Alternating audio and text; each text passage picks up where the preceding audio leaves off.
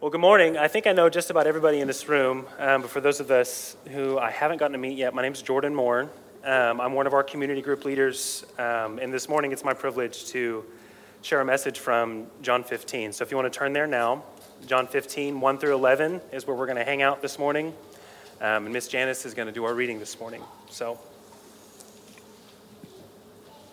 So, a reading from his word, John 15. Oh, yeah, please stand. Still a newbie, sorry.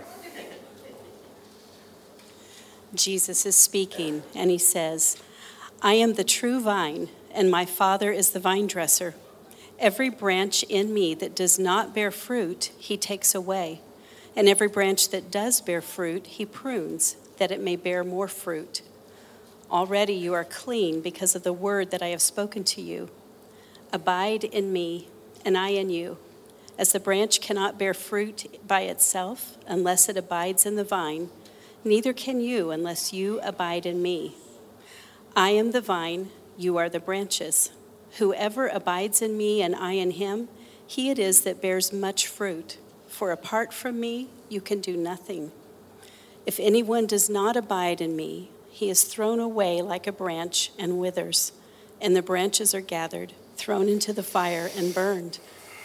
If you abide in me, and my words abide in you, ask whatever you wish, and it will be done for you.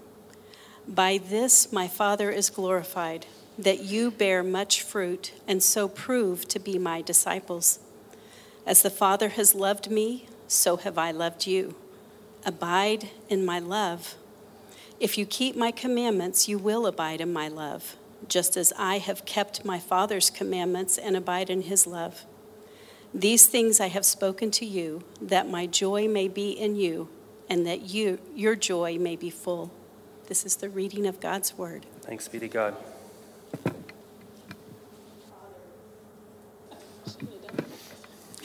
Father, thank you for the privilege of having our own copies of your word in our own language. And Lord, we pray for our brothers and sisters around the world who do not yet have this gift, mm.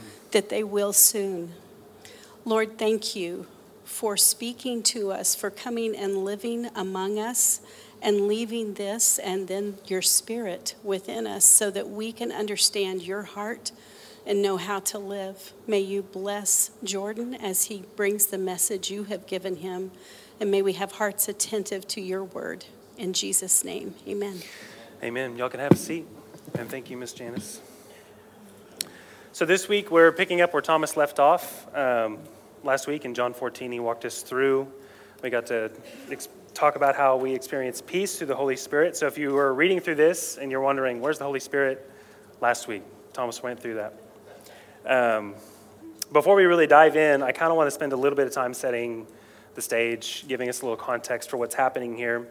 And so here's where we're at um, in John's recording of what's going on in the story. Jesus is in his very final hours with his disciples. Um, he's hours away from Judas betraying him with a kiss in his arrest. He's hours away from being abandoned and isolated and falsely accused and mocked and beaten and whipped. And he's hours away from an excruciating and humiliating death on a Roman cross. This is where we're at. What's remarkable is that we know, because we have this, that Jesus knows exactly what's coming. Down to the last detail, he knows exactly what's about to happen. None of the events of this night are going to catch Jesus off guard. In fact, this is exactly why, we, why he came in the first place. He came for these final moments. He came to experience depths of darkness and humiliation that really none of us can fathom. He came into this world to save sinners by his death. And in John 15, we have Jesus spending his final harrowing moments preparing his disciples to experience the sheer emotional whiplash of his death and burial and resurrection and ascension. He's preparing them. He's not only speaking to his disciples in this moment here, but he's speaking to his disciples across all time. We hear the Bible um, we read the Bible and we hear God speak. This book here is not an archaic, dead collection of texts. it's actually as alive and as active as the one who spoke it himself, God in heaven. So, as we consider the words of Jesus here in John 15, we consider Jesus' words to us today as well. And as they're departing from where they were at the end of 14, um, they're, either, they're either listening to Jesus as they're preparing to leave or they're actually on their way to Gethsemane. Um, but Jesus is speaking to his disciples once more, all but Judas, whom he is at this point sent away, pointed out to be a traitor. He gave them the morsel of bread and he sent him away. So Jesus is speaking to the 11 and he gives them this illustration. Let's look at 1 1 through 6. Jesus says, I am the true vine, and my Father is the vine dresser. Every branch in me that does not bear fruit, he takes away, and every branch that does bear fruit, he prunes, so that it may bear more fruit. Already you are clean because of the word that I have spoken to you. Abide in me, and I in you. As the branch cannot bear fruit by itself unless it abides in the vine, neither can you unless you abide in me. I am the vine, you are the branches. Whoever abides in me and I in him, he it is that bears much fruit, for apart from me, you can do nothing. If anyone does not abide in me, he is thrown away like a branch and withers, and the branches are gathered, thrown into the fire, and burned. Jesus begins his illustration by identifying himself as the true vine and the Father as the vine dresser. Vineyards and grapevines were all over the place in ancient Israel. And would have, it would have been a very clear, plain message to the disciples, but it goes deeper for ancient Jews. The nation of Israel actually thought that they were God's vine. They thought of themselves as God's vineyard, and there was good reason for that we see in several Old Testament passages where the Lord actually refers to Israel as the vineyard of the Lord, like Isaiah 5, where we read of a vineyard being planted by the Lord with love and care, but instead of growing good grapes, the vineyard grew wild and produced inedible fruit. And verse 7 of Isaiah 5 reads this For the vineyard of the Lord of hosts is the house of Israel. And here in John 15, what Jesus is doing is he's making a stark contrast. He's making a contrast between himself and Old Testament Israel. Now they are no longer to relate to God through their nationality and religious heritage. They go through Jesus, the promised Messiah, the true vine. Jesus is also making a stark contrast to how many people today think about relating to God. Jesus is not a vine of several other life nourishing several other possible life nourishing, um, life giving vines, but he is the only true vine. What's interesting is that there's six other I am statements in John's gospel. Jesus says, I am the bread of life, the light of the world, I am the door to the sheep, I am the good shepherd, I am the resurrection and the life, I am the way and the true and the life. We just sang about that. But here in John 15, he adds a qualifier, and only here I am the true vine. All other vines are just false. You cannot find life sustaining sap in any other vine, whether that vine is your nationality or your family or your kids, identity, sexuality, career, business, or health. These things cannot give us everlasting purpose and joy. Only Jesus can. Jesus, the true vine. And we see further in this illustration that Jesus identifies God the Father as the vine dresser and his disciples as the branches. Jesus says explicitly here, I am the vine, and you, his disciples, are the branches. And as the vine dresser, God the Father, we see him doing two things. He has two works. Let's look at verse 2 again. Every branch in me that does not bear fruit, he, the Father, takes away. And every branch that does bear fruit, he prunes, that it may bear more fruit. So the Father is removing dead, false branches, and he's pruning living, fruit bearing branches, ensuring that they bear more fruit.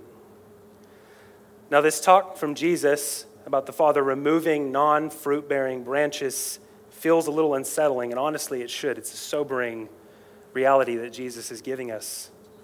This is a vital category, a vital reality, I would argue, that Christians need to have as they move through life as a follower of Jesus. We must understand what Jesus is saying here. When Jesus is referring to the Father's work of removing branches that do not bear fruit, he is not talking about abiding true Christians.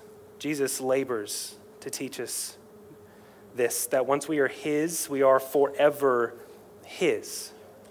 And John 6:37 teaches uh, Jesus teaches that all the, that the Father gives me will come to me. Whoever comes to me, I will never cast out. And we see again in John 27, Jesus says, My sheep hear my voice, and I know them, and they follow me. I give them eternal life. They will never perish. No one will snatch them out of my hand.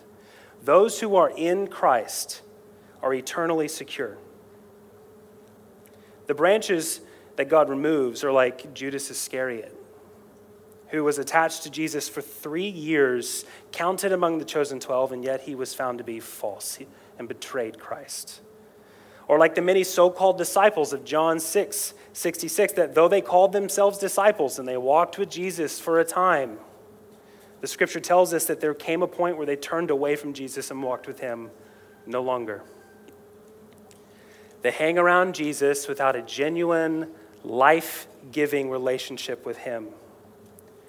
In Matthew 7, his, in his Sermon on the Mount, Jesus says, Not everyone who says to me, Lord, Lord, will enter the kingdom of heaven, but the one who says, who does the will of my Father who is in heaven. On that day, many will say to me, Lord, Lord, did we not prophesy in your name? and cast out many demons in your name and do mighty works in your name, and I will declare to them, I never knew you. Depart from me. And here's why. Here's who they are you workers of lawlessness. This is not pleasant. It's not a pleasant reality. And remember, but remember, remember that while Jesus knows about Judas and his plan, he's totally in control. The disciples don't know, yet at least they don't know fully what's going on with Judas. And think about how disorienting it would be to do work ministry work like this with Judas for three years just to learn that he is not one of you. There are those who will only associate with Christ superficially, who call themselves followers, but are in truth false disciples and dead branches. And we see here in this illustration the eternal consequences of those who do not abide in Christ. In verse 6, he tells us that they are thrown away like a branch, and the branches are gathered and thrown into the fire and burned. Jesus, in his love and in his grace, is preparing his disciples. He's preparing them and he's preparing us, his disciples, for this inevitable experience that followers of Jesus will face. Jesus loves us enough to tell us what is real, even when the truth is a very hard truth. we see the Father's second work here as a work of pruning.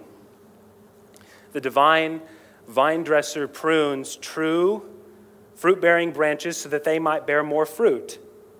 Pruning means to, be, to clean up the branch, cut away dead parts, maximize fruitfulness. Now, here's an honest question. We can do honest questions in here, it's fine. Do you ever feel like you're not a very good Christian? I mean, uh, there we go. I got one person. Thanks, Nathan. like, I'm just, I'm just, I'm bad at this. I'm not good at being like Christ. I can't believe I'm still dealing with this. Or I've been so impatient lately. Or why am I getting so angry so quickly? Still, I don't know. And then there are moments, darker moments, where you feel like you, you don't even know if you will really change. Here's the good news. Here's the word. The vine dresser never slumbers. He never tires of his pruning work. There may be seasons of the Christian life that feel barren, that feel fruitless. This is real. This is real. But our spiritual progress is not rooted in what we feel, it's, in, it's rooted in what God has done, what He's doing, and what He's going to do. Our fruit bearing is rooted, first and foremost, in the work of the vine dresser, not in how well you performed this last week. Philippians 1 tells us that he who began a good work in you will bring it to completion in the last day. God is ruthlessly determined to shape you into something more beautiful than you are right now. He's more determined than you are. He is determined to make you like his son Jesus. God is not content to allow you to remain in the vine bearing little fruit. He is relentless in your growth in Christ. Sometimes this pruning is painful. Sometimes it is in persecution. Sometimes it is in trials of various kinds, like James says. But it is always for our good and for the glory of the Father. One of the deepest beauties of the Christian walk is that in Christ we can look hardship in the face, we can feel it. Okay, we're not Stoics, we can feel hardship. And at the same time, we can stand on the truth that God our Father is working. Right? Nothing is wasted for the Christian. Nothing. The difficulty you are going through right now may well be an act of kindness on your God's part. The Father loves you, and He's committed to you. And He will never cease in your growing into more than you are right now, and growing into Christ. Disciples bear fruit because God will not stop until they do. Let's move on. Let's go to verse 4. This really, verse 4 is the imperative for this whole passage. This is the vital point. Jesus tells us, Abide in me, and I in you. As the branch cannot bear fruit by itself unless it abides in the vine, neither can you unless you abide in me. I am the vine. You are the branches. Whoever abides in me and I in him, he it is that bears much fruit. For apart from me, you can do nothing. The command here is for us to abide in Christ. This is what Jesus tells his followers to do. He says, Abide in me. We should abide in him. And we see that the natural byproduct of abiding in Christ is bearing fruit. It's what happens. Just like a branch won't bear fruit if it's not in the vine, we won't bear fruit if we're not in Christ. Jesus says that apart from him, we can't do anything. Now, this doesn't mean that people who don't follow Christ literally cannot do anything. Like, we all can see that, right? Right? What it means is that apart from Christ, we can't do anything of eternal significance. We can't even bring, this is the important part, we can't bring glory to the Father apart from Christ. It is our abiding in Christ that we actually bring glory to the Father. This is the true ending of our fruit bearing. Look at verse 8. Jesus says, By this my Father is glorified, that you bear much fruit and so prove to be my disciples. To glorify God is to make much of him. That's what that means, essentially. The fruit is not the final goal here, there is a step further, and it is significant. We are to abide in Christ so that we bear fruit, proving to be his disciples to the world, and in doing so, we bring glory to the Father. That's the end of our fruit bearing. So, if you're a pragmatist like me, the question then becomes at this point well, okay, fine. How do I abide? Right? Like, okay, how do I, how do, I do this? What does it mean to abide in Christ? When it comes to us, the branches, that's what this text comes down to abiding Christ. So, how? How do I do this work? How do I abide? And I think we're a little out of time, so let's go ahead and just play. No, we get three hints.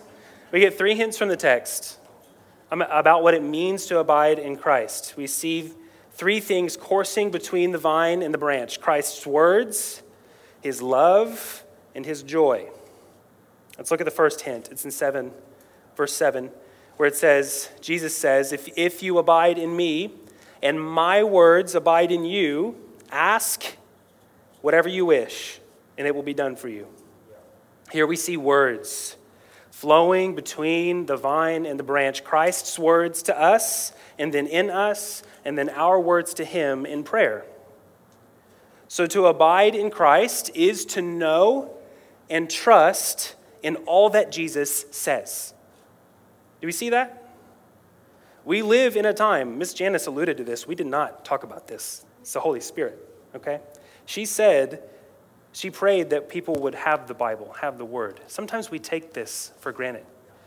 Okay, we live in a time where we carry the words of our Lord around in our pockets in 15 different translations, right? read them every day.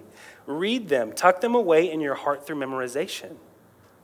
This is no small task. Okay, this is no small task to let Jesus' words abide in us. It takes effort, it takes intentionality. Hour by hour, day by day, Satan is working to manipulate this world and to entice our flesh in order to get us over to distraction or get us over to disbelief about what Jesus has said. And when you are tempted, focus your attention on Jesus' warnings against sin. When you, are, when you see a headline that unsettles you, remember that our Good Shepherd has told us that he is with us until the end of the age. When you're angry or bitter or you're holding a grudge against someone, remember how much Christ has told us he has forgiven us. This requires us to know what Jesus says and for us to trust it.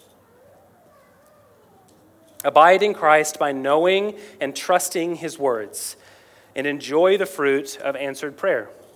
We abide in him, his words in us, and then our hearts are guarded and transformed to reflect his heart and then we pray and we ask and we're answered.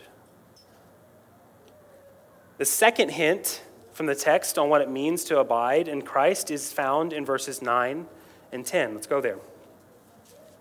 Verse 9 As the Father has loved me, so have I loved you. Abide in my love. If you keep my commandments, you will abide in my love just as I have kept the Father's commandments and abide in his love. Here we see Christ's love moving between vine and branch. The Father loves Christ, excuse me, and Christ loves us with the same love. We abide in his love for us obeying his commandments. Our obedience to him does not earn us love from him. Our obedience is evidence of our love for him. Y'all hear that? We don't earn love from Christ by obeying Christ. We demonstrate our love for Christ through our obedience, through our joyful obedience. To abide in Christ is to demonstrate our love to Him through joyful obedience to His commands. Christ actually, Christ demonstrates this to us at the end of chapter 14. Just a page over, look at 14, verses 30 and 31, there he says, I will no longer, he's speaking to his disciples, I will no longer talk much with you, for the ruler of this world is coming. He has no claim on me. And here it is. But I do as the Father has commanded me. Why? So that the world may know that I love the Father. For anyone to claim to love Jesus and yet live in a life of persistent, willful disobedience to Jesus is insanity. It doesn't make any sense. And I realize that's kind of an inflammatory statement. Well, what's interesting is that it's not an inflammatory statement with any other earthly relationship. If I were to say, I love my wife, Chelsea, I love her, yet all of you watched me not go home to her, not help her with the kids, not listen to her, not do as she has asked me to do, y'all wouldn't think that I loved my wife at all. I'd have about eight of you in my back pocket knocking me over the head, saying, What are you doing? To say you follow Jesus and not follow what he says is to show that you do not abide in him. To abide in Christ is to demonstrate our love, demonstrate our love to the world through joyful obedience. Finally, the third hint we get from the text on what it means to abide in Christ is found in verse 11. Let's go there. These things I have spoken to you, that my joy may be in you, and your joy may be full.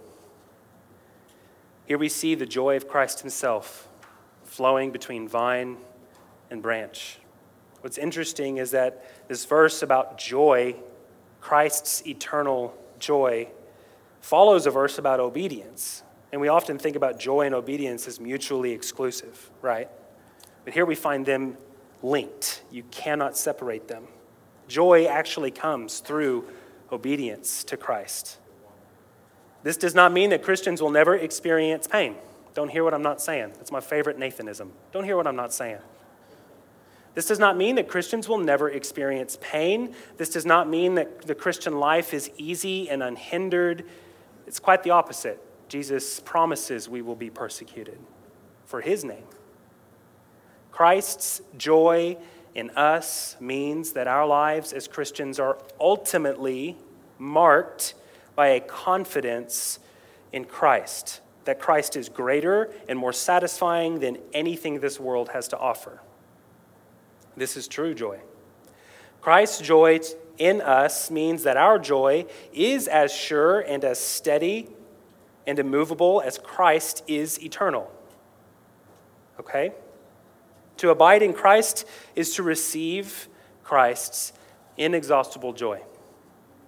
Christ has an infinite storehouse of joy because he is infinite, and to abide in Christ is to inherit it. You all see that? Christ is unshakable and unmovable. And when we make when we abide in Christ's joy, nothing can steal that from us because no one can take us from Christ. You won't find anything like that in the world. So in conclusion, let's sum it up this way. We bring glory to the Father as we abide in Christ. As we are nourished by his words, and as we experience his love, we respond in prayer and in joyful obedience, and in doing so, demonstrate ourselves uh, to be his disciples to the world. As we abide in Christ, his joy becomes our joy, and we reap a harvest of joy that is unending and unshakable. Let's pray. Father, thank you so much for your work in our lives, which never ceases. You never sleep, and you love us so dearly. I pray that you would help us to abide in your Son, Jesus. Help us to come to you and treasure your words, Lord to love what you have to say, and then to obey out of a true, uh, joyful obedience. Lord, teach us in the coming years what it means to be one of yours. And help us to bear fruit so that the world can see the joy and the love that there is to be experienced in a life lived for you, Jesus. Christ, it is in your name that I pray. Amen.